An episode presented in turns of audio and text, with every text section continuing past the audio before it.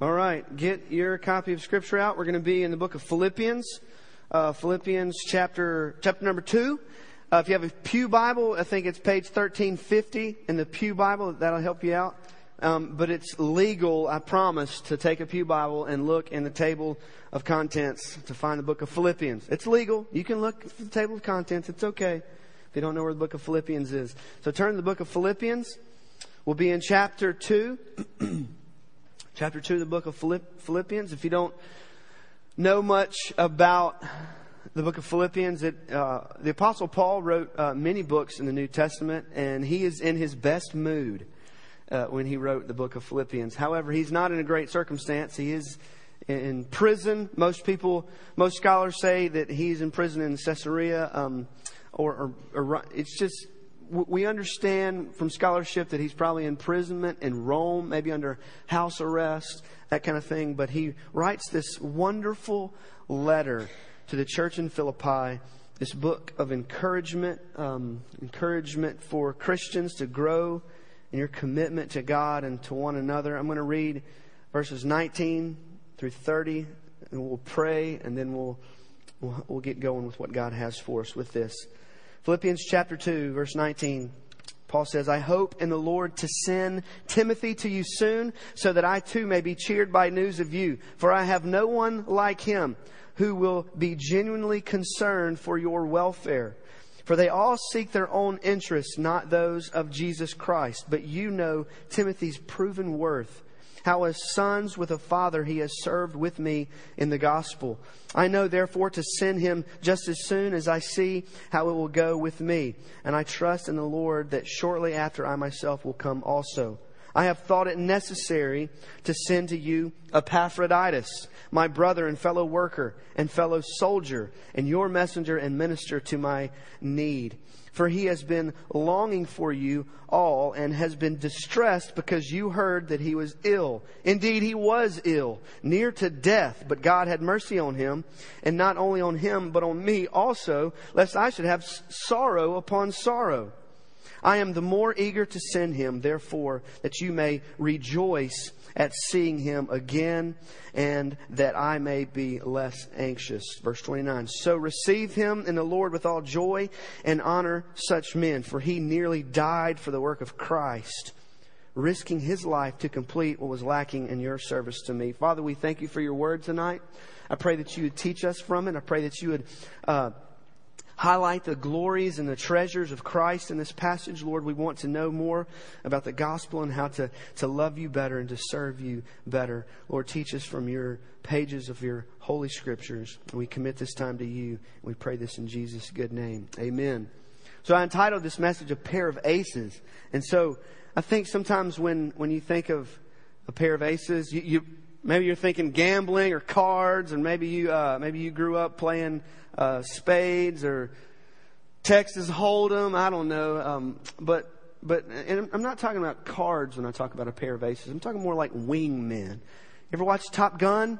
Wingman. You never leave your wingman. And, and, and Paul is speaking of a couple of aces here. A couple of wingmen that he has in the faith. A couple of people that he trusts, that he knows are going to be beside him. They're going to walk with him. They're going to serve with him. So we're going to look at these pair of aces tonight. And there's really, in this passage, there's really no direct instruction in this passage, but I think a lot can be learned from this. I think a lot can be learned from, from these two spiritual models, these, these servants, these wingmen, these pair of aces, these servants for the sake of the gospel. And I think if you want to write, write something down, just, just make a, a top note, just say a genuine spiritual servant, and we'll look at both of these guys and we'll pull out some of, some of the things from this passage um, but like I said, Paul was Paul was writing from prison. He was, he this was after his third missionary journey, and he is accompanied by Timothy, Epaphroditus, Luke, and maybe some others there too. And so he's got he's got some folks with him that he trusts that are walking with him that and I, and I think the conversations probably happen like this that, that in a sticky situation, and Paul found himself in a lot of sticky situations. He would probably look at some of the guys that were with him and he'd probably say something like, Hey, I don't, I don't know what's fixing to happen. And they'd probably look back at him with a little fire in their eyes and say, You know what, Paul? What comes, comes. We're with you. And they stuck with him. You don't hear a lot about Epaphroditus, especially. You do hear a lot about Timothy, Paul's son in the ministry. It was a couple of books after his namesake that Paul wrote to his protege, to his son in the ministry. But Paul had spiritual servants that, that came along beside him, that walked with him, that were committed with him to the ministry. And I think that we need to maybe look at these guys and, and maybe examine these aces, these, these wingmen in the faith, and maybe can, can uh, apply some of their, uh, some of the things, some of the qualities that they had. So the first ace that we look at, that we see in this passage, the first uh, wingman of Paul, you see in verse 19, uh, Paul mentions Timothy. So the first ace that we're going to look at is Timothy. He's a convert from Lystra, one of the one of Paul's on some of his journeys and up north, some of the northern part of some of his journeys, and he goes to the place called Lystra and um, or Lystra, however you uh, say it, however you want to say it. His dad was a Timothy's dad was a pagan. Uh, but his mother, if you know much about Timothy, his mother and his grandmother, they were deeply committed to the faith. They were, they were spiritual giants and they were, they modeled the faith. They were, they, they walked with the Lord and Timothy had this, this foundation, this, this, uh, legacy of faith passed on to, uh, to him from his, his mother and his grandmother. Um, they, Timothy was with Paul over 10 years, walking beside him, journeying with him, th- thick and thin, richer or poor, better or worse. Sounds kind of like a marriage vow, huh? But you know what? When, when we're on this journey of faith, we need people to come along beside us. You need somebody to come along beside you that's with you for better or worse. That you can link arms with and say, hey, you know what? I'm with you. We're in this together, pal. I don't know what's coming, but I'm with you. And so Paul came along beside, he, brought his son in the ministry, and he, and, he, and he built him up, and he sent him off and he launched him into his own ministry. Paul, Paul kind of understands when he's writing Philippians that this, that this might be kind of towards the end of his ministry. And, and, he, and he's, he's kind of thinking of possible execution. He doesn't know what's going to happen. And eventually, Paul does get executed. But he has a legacy of faith that he passed on to these servants, these wingmen that came along beside him. So let's look at Timothy here. What qualities make up a genuine servant? Let's first of all look at Timothy. So a genuine spiritual servant, number one, encourages believers with faithfulness. Encourages believers with faithfulness. If you want to be a spiritual servant, if you want to be a genuine spiritual servant, that you encourage others, encourage believers with your faithfulness. Timothy was a source and a bringer of hope. I, understand this because there's people in my life when, when I get kind of bogged down in ministry and kind of with, with, with just things in life, there's, and hopefully you have people like this, you can just start thinking of them. And they just kind of, they cheer you up and they're not even next to you. You're just thinking about them and they cheer you up. See, Timothy was like that. He, he brought hope. He brought peace. He was a person of, uh, faithfulness and a source and bringer of hope. Verse 19, Paul says, I hope to, in the Lord to send Timothy to you, that I too may be cheered by news of you. So let me ask you the question Does your life bring hope and encouragement to other believers? A spiritual servant, a wingman, an ace in the church for the sake of the gospel is going to bring encouragement to other believers. Next, a spiritual servant is concerned about the welfare of fellow believers. Listen to this. In verse 20, it says, For I have, Paul's talking about Timothy here. He, he says, For I have no one like him who will be genuinely concerned for your welfare.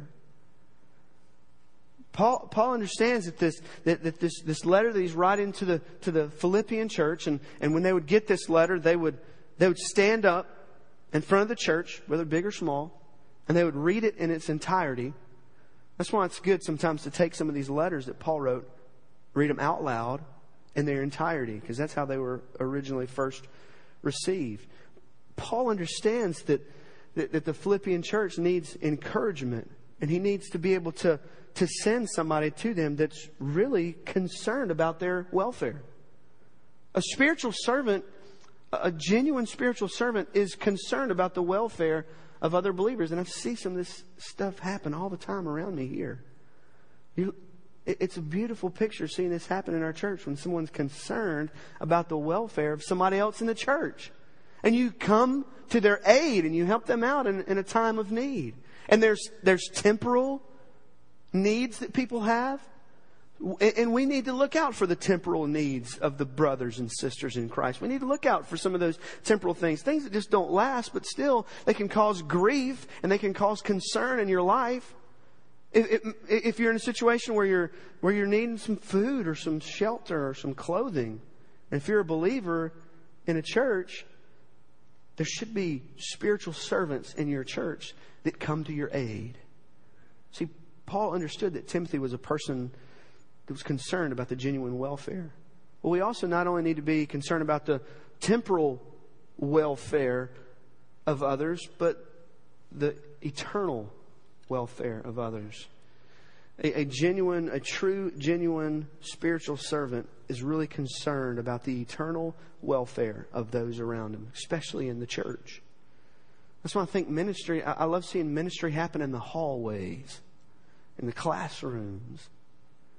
You go up to somebody who's been here a while and they're, you, you just, you can look at them and tell they're kind of sunk a little bit, right? Or maybe you're there, you're, you're kind of sinking a little bit, and somebody comes to you and they lift you up, they build you up. Why do they do that? Well, they're concerned about your spiritual wel- welfare. They're concerned about how you're doing. And so sometimes when you go up to somebody and say, hey, how are you? I mean, a lot of times we just like, I'm fine. But a lot of times we lie, don't we? You know, lying's one of those sins that we're sometimes comfortable with, and I don't understand that. And we lie to each other all the time in church. We lie to each other. Li- we lie to our brothers and sisters in church all the time. So we say, hey, how are you? Good. You're not good, are you? You're not always good. We're not always fine, but we're quick to shoot those answers out because we got to go on and do something else. Now, now, someone who's spiritually concerned for your welfare, a spiritual servant, they're going to look at you and they're going to tell you you're not fine. They say, hey, how are you? Oh, I'm, I'm doing good.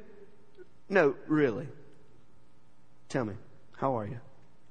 What's been going on? And, and the conversation shifts, right? Have you had a conversation like that in your Sunday school class, in your church? That's because a spiritual servant, someone who's concerned about your welfare, has come along beside you and they see that you're kind of sunk a little bit and they want to lift you up.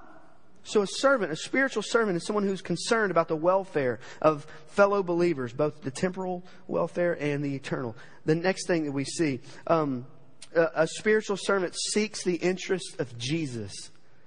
Listen to this. Paul says, um, talking about Timothy here, talking about his ace, ace in the hole here. He says, for they all seek their own interests, not those of Jesus Christ. So Paul is, is needing to get some, something spiritually accomplished and thinks of Timothy and Epaphroditus. And he also thinks of, uh, I'm not going to, I'm not to send, I'm not going to talk about maybe using these guys because they might, they, they might not always seek the interest of Jesus, but I know Timothy and Epaphroditus, they're going to seek the interest of Jesus. I think it's important as a spiritual servant, your goal, your job is to seek the interest of Jesus. Are you here tonight to seek the interest of Jesus? And so when, when, you, when you think about that, a spiritual servant, their number one goal, their number one priority is to glorify God with their life, everything who they are, and to seek the interest of Jesus. Paul has this, this, this, this thing that needed to happen, this, this, this goal in ministry that needed to happen. And he thought about these two guys because he understood that they actually are seeking the interest of Jesus. Some, some people might say, well, what, what is Jesus interested in? I think that's a good question. I think if you read the New Testament and pray, say, Lord, I really want to be a spiritual servant. I really want to be someone that, like, like somebody like Paul would look at me and say, they actually are seeking the interest of Jesus. I want to be referred to a person. I want to be, I want to be considered somebody like that. Well, go to the Word. Go to the words of God. Study and read. And what is Jesus interested in? And then you'd be interested in that. Uh, so, like it's kind of funny when you when you see commercials about these dating sites and like you want a common interest. Everybody wants to have common interest, that kind of thing. And if everybody if everybody was interested in the same thing all the time, that would be kind of boring conversations because you you'll always agree on everything. Don't you want to disagree sometimes and clash a little bit, have different conversations? Well, the same thing. Like we want to have the same interests as as believers. We're not always going to agree all the time, but we do want the same interests, the same interests of Jesus. So a spiritual servant seeks the interest of Jesus. Um, radically, they are radically against the grain. I think some sometimes some preaching, I, I believe, rubs people the wrong way, and um, and that's okay. I think it was. Uh, Billy Sunday said, if my preaching's rubbing you the wrong way, if the, if the cat's being rubbed the wrong way, then I'm not turning, I'm going to turn the cat around. And so sometimes preaching rubs people the wrong way. Sometimes the interest of Jesus rubs people the wrong way. It might rub people the wrong way if you're seeking the interest of Jesus in your work, in your home, your, with your friends. But a spiritual servant, someone who's an ace for the gospel, really seeks the interest of Jesus. Next thing we see is the spiritual servant is committed to discipleship and the gospel. Mean, that's understood, right? A spiritual servant is committed to the gospel, but they're also committed to discipleship. Verse 22 says this But you know Timothy's proven worth. How, as a son with a father, he has served with me in the gospel. He, Paul refers to Timothy as his son in ministry. Someone who's working with him, who's committed to, to, to coming under Paul and say, I'm going to follow you. I'm going to learn from you. I'm going to grow. I want you to disciple me. And I want to be a part of the ministry of the gospel. So a committed spiritual servant, and we all want to do that. I mean, this is the Sunday night crowd, right? Most of us in here, we would, we would, we would say, hey, I want to be referred to as a committed spiritual servant. Well, they're committed to discipleship. They're committed to the gospel. They're committed to growing. Have you, are you still growing? Have you checked out on that? Are you still a learner? Are you still grow, you still want to know more about the faith? Is God still growing you? Are you committed to discipleship? Are you focused on the gospel? And what is the gospel? And, and, and I've been thinking about this and how there's so many, so many misunderstandings about what the gospel is. Well, here's the truth, short version of the gospel that Jesus Christ came perfect and he became sin. He who knew no sin became sin so that, so that we could be forgiven. And, and, and he, in turn, became an enemy of God on the cross. God had to turn away. And in that whole process of atonement and redemption, we can be called sons and daughters of God. That we, as the enemies of God, because of our sin, deserve all condemnation, all punishment, Yet Jesus took the full force of God's wrath on the cross and the work that he did on the cross so that me and you, we could be forgiven. We could be free. And folks, that's what's the good news. The word gospel means good news. And what is the good news? The good news is that God took every step necessary to, to make you right with Himself, and that through the blood of the cross, Jesus is reconciling all things to Himself, things on heaven and on earth. And you, because of the cross, because of the gospel, you've been made right with God. And we need to be committed to that. We need to be proclaiming that. We need to look at ourselves in the mirror and proclaim the gospel to ourselves. Especially when you start beating yourself up when you're a believer and you start wearing yourself out. I'm worthless. I can't do this. I'm, I'm, a, I'm a stupid sinner and I can never do anything right and God can't stand me because all I do is sin all the time, mess up all the time. You need to remind yourself of the gospel. That's not your identity.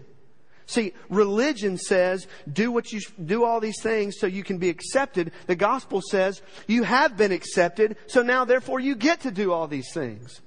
Does that make sense? There's nothing, there's no self-worth that you have that can make any, anything in your own strength that, that, that you can have any merit before God. And God did all that work so that you can have full merit before Him. And that's the gospel. That's what we need to commit to. And it's so freeing to know that God is not looking at us based on every little detail that we, that we do. And He's looking at us and He's considering our righteousness based on what Jesus did on the cross. And therefore, we are accepted by God fully, forgiven.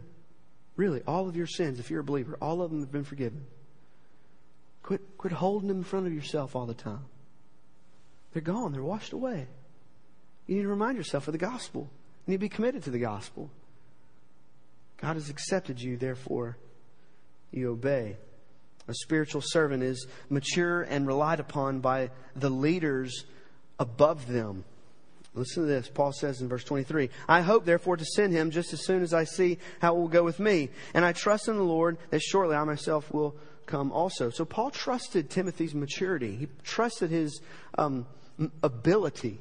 I think a true, genuine servant, if you've been walking with the Lord for a while, those above you, uh, according to Scripture, those uh, elders or leaders or deacons above you, they can they can trust your ability.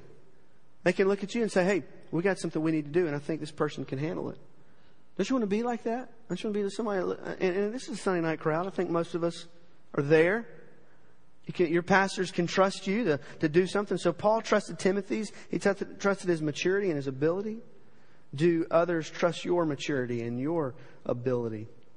So we see the spiritual servant, some of these things that we can pull out from Timothy. Now let's shift gears a little bit to the second ace. Pair of aces, right? Timothy and Epaphroditus. Not a whole lot of people know about Epaphroditus, right?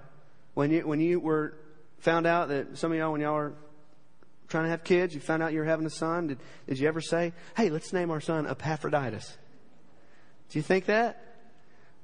Just a, just kind of a weird confession. When we have, we do have four kids, uh, but I had a lot of fun conversations with my wife about the, the names for our kids. And um, I really had some good ideas that, that didn't work. Okay? I thought they were great names. Like, I think it'd be great to have a son named Dropkick. Right? Soda Pop? I mean, how cool is that? It's my son Soda Pop. Nobody names their kids stuff like that anymore. Um, but Epaphroditus, I don't think that probably would go well. Anyway, let's look at Epaphroditus. Okay, good. Epaphroditus is sometimes considered God's gambler. Epaphroditus, God's gambler. Doesn't that just sound cool? Somebody's just going to risk it all for the sake, just He's kind of a secondary character. I mean, Epaphroditus isn't somebody we all usually know about. But let's look at Epaphroditus. Let's look at what Paul's talking about with Epaphroditus. Let's examine him a little bit. This other ace, this genuine spiritual servant. Let's pull out some things with Epaphroditus. You guys with me? Good. Okay. Verse 25. Listen to this. I have thought it necessary to send to you Epaphroditus, my brother. This, this word brother is really an affectionate term. So a spiritual servant also is a person of love, somebody who who, who comes beside someone and, and genuinely concerned about them, but they also love him. I'm going to Southeast Asia in a week and a half with Justin and Steve. I love those guys. I'm excited about coming along beside them and say, hey, we're going to do this thing together, right? We love each other.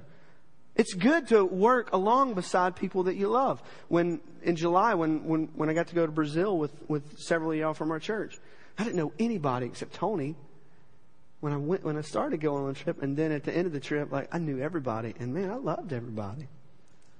Because that's what happens when you're serving together spiritually for the sake of the gospel. You love each other.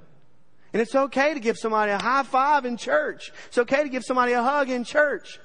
Give somebody some knuckle in church. Why? Because we love each other. It's good to love each other. It's good to express that sometimes. You know, the New Testament says, greet your brothers with a holy kiss. Now watch it, guys. Let me smooching on me.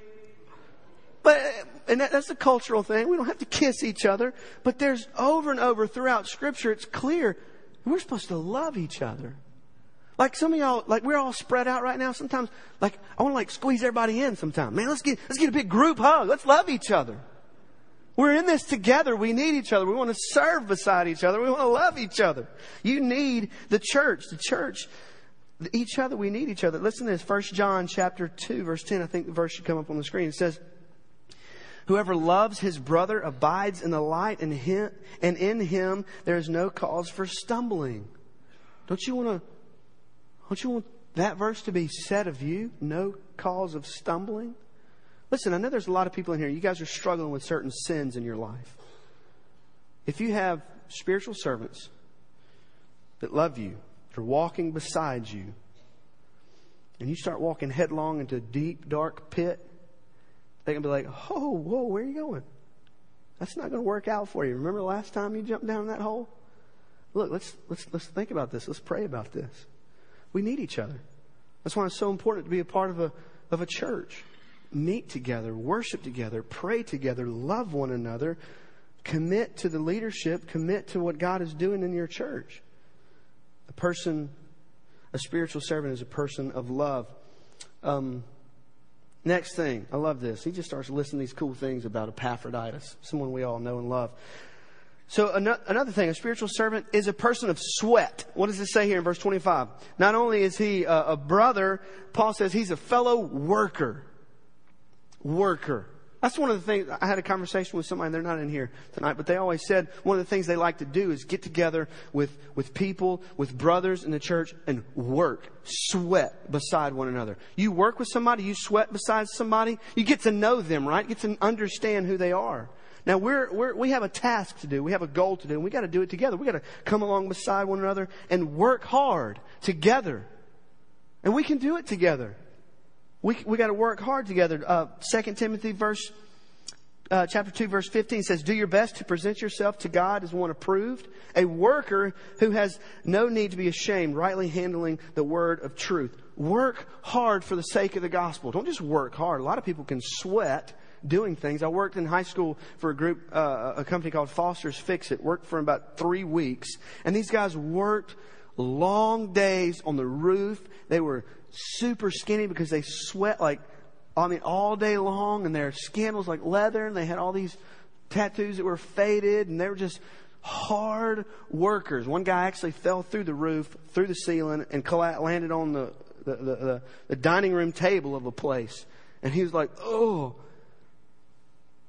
got up, got back on the ladder, and started working again.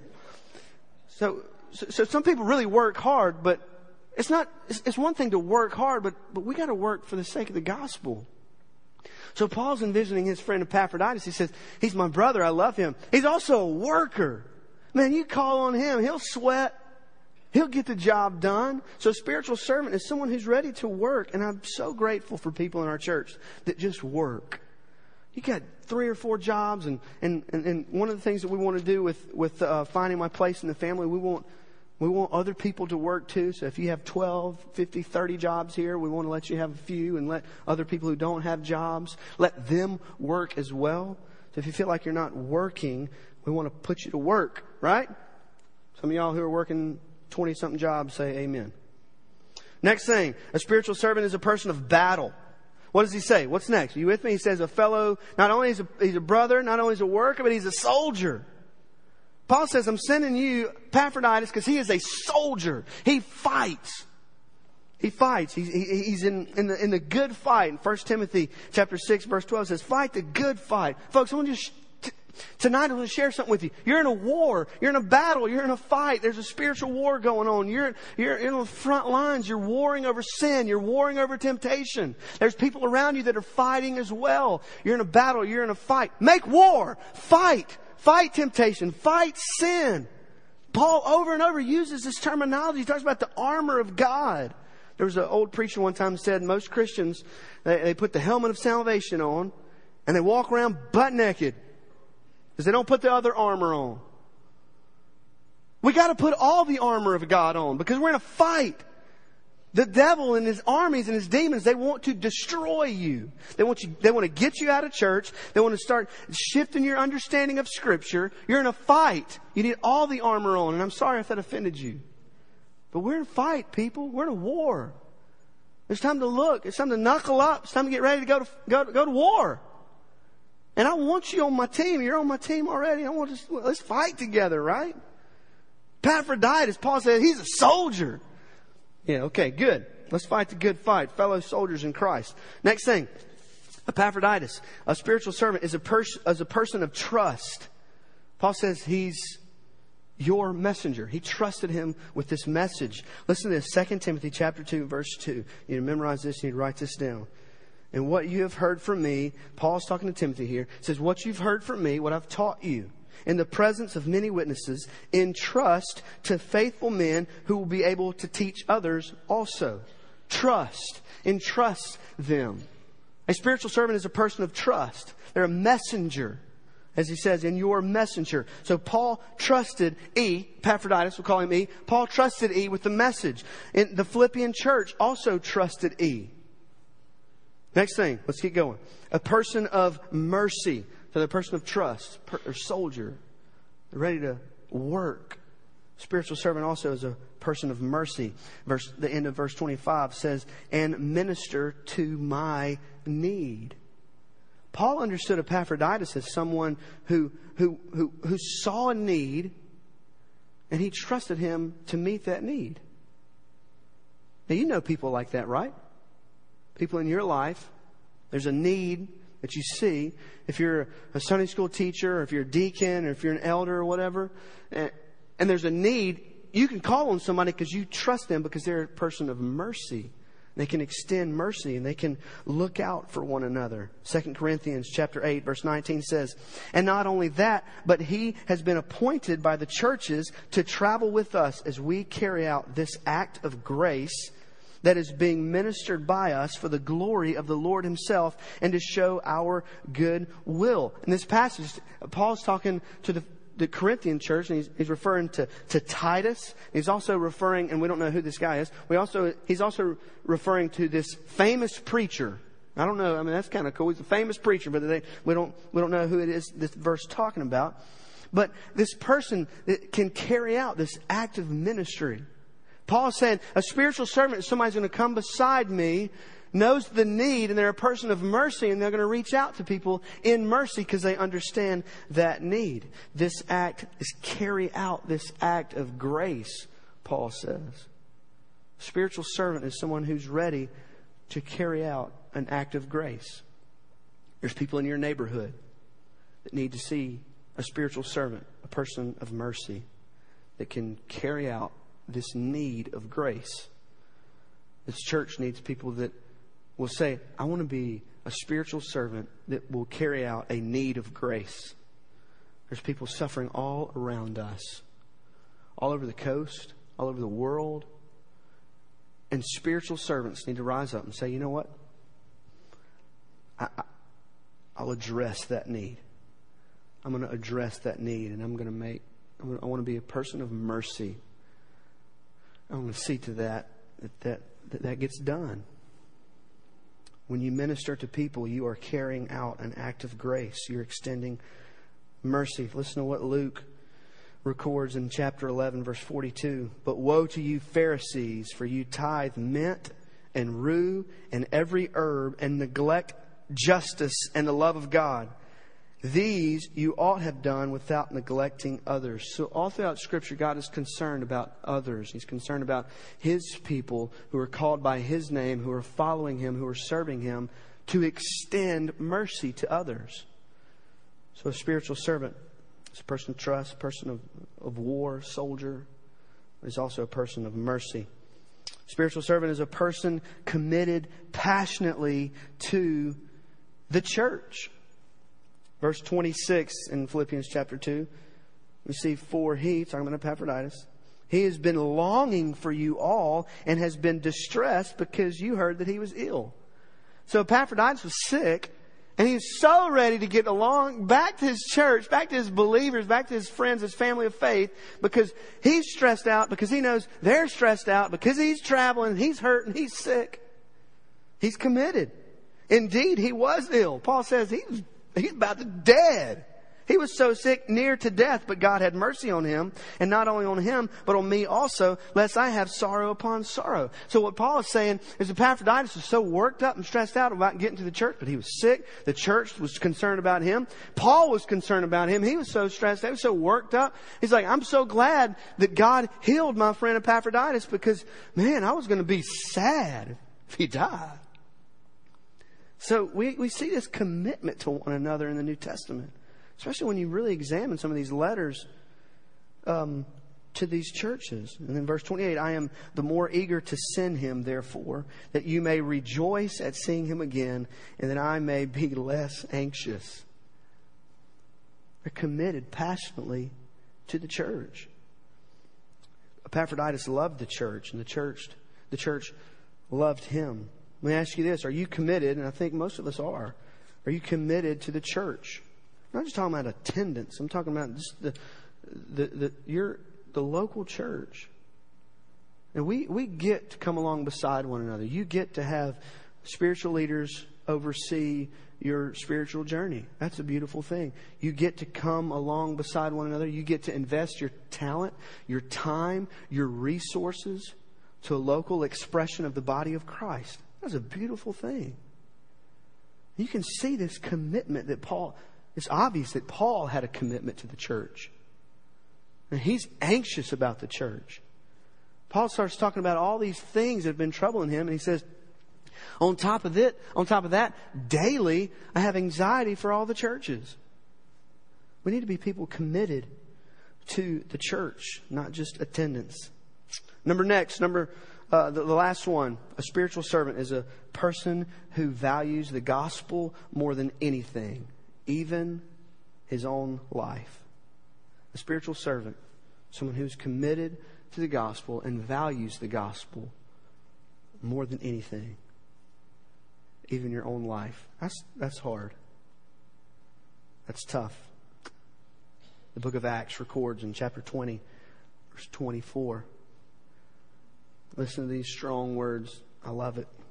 It says, But I do not account my life of any value, nor as precious to myself, if only I may finish my course and the ministry that I have received from the Lord Jesus to testify to the gospel of the grace of God. A spiritual servant says, The gospel, the gospel ministry is the most important thing in my life. And I would gladly lose everything for the sake of the gospel. That's, that's tough. We see in Philippians 2 29 and 30. So, Paul's talking to the Philippian church here still about Epaphroditus. So, receive him in the Lord with all joy and honor such men, for he nearly died for the work of Christ risking his life to complete what was lacking in your service to me. Now, when he says what was lacking in your service to me, he's not, he's not getting on to the Philippian church, but Philippian church couldn't help Paul out, and so Epaphroditus did. He says he almost died for the sake of the ministry. He gave it all for the sake of the ministry. Every fiber of Epaphroditus' being, he gave it all for the sake of the gospel. And Timothy did as well. And we talked about this morning about the Great Commandment and the Great Commission. It, it, it, it, takes great faith, but it takes people who are willing to say, I want to be a servant of God, a spiritual servant. I want to look at these men. I want to model my life after these guys. And they gave it all for the sake of the gospel. Aces of the gospel are not born, they are made through a commitment of mutual discipleship, commitment to the church, and most important, commitment to the gospel. I think we can be a church full of spiritual servants. Amen? Committed to the gospel, committed to one another, to serve along beside one another, to fight the good fight with one another, to help each other out. Maybe you're here tonight and, and, and maybe you're not a believer. Well, you're not fighting the good fight, you're getting beat. If you're not a believer tonight, uh, you're, you're not serving God, you're an enemy of God. And He's here tonight to receive you by faith. And you can be adopted tonight as a son or daughter of God and have all of your sins washed away. And you can scooch up to the table of God and eat there forever. And He'll welcome you as a son or a daughter forever. And it's not based on any merit of your own, not any of your own works. It's simply solely by the grace of God. And there's people in this room right now, you resonate with that because you know that by the grace of God, you are what you are. He saved you by His grace. And that's good. So if you're not a believer tonight, I would love more than anything to pray with you about that. But if you are a believer tonight, are you a spiritual servant? Do others around you see you as somebody that serves God? somebody that's just deeply committed to the church, deeply committed to the gospel, to coming along beside one another. Every, every New Testament believer was, was involved with the local church. They were committed to one another. It was an oxymoron to have a, a New Testament believer that wasn't involved with the church. It didn't happen. They saw the, the weight of being a follower of Christ and they said, well, there's no way that can be done on my own. So I need others to come along beside me. Paul understood that. That's why he brought Luke, Timothy, and others. People aren't even named, Epaphroditus. We need one another. We need to serve together along beside one another. And I'm glad, glad to be here to do that with all of you. Let's pray. I'll be here down front. Um, if you need anything, if you need me to pray with you about anything, let's stand. We'll have a time of invitation. Father, we thank you for your goodness. God, we thank you for your word. I pray, Lord, that you would teach us how to be spiritual servants. I pray that we would desire the gospel and in our, in our lives to, to serve you with every fiber of who we are, God. We thank you for the example that you've given us in Scripture of Timothy and Epaphroditus. Lord, I pray that others see us as spiritual servants who, who we're committed to the gospel. We're committed to the local expression of the body of Christ, the church. We love you. We thank you for, for, for your grace in our lives, your mercy that you extended to us because you're good, not because we deserved it.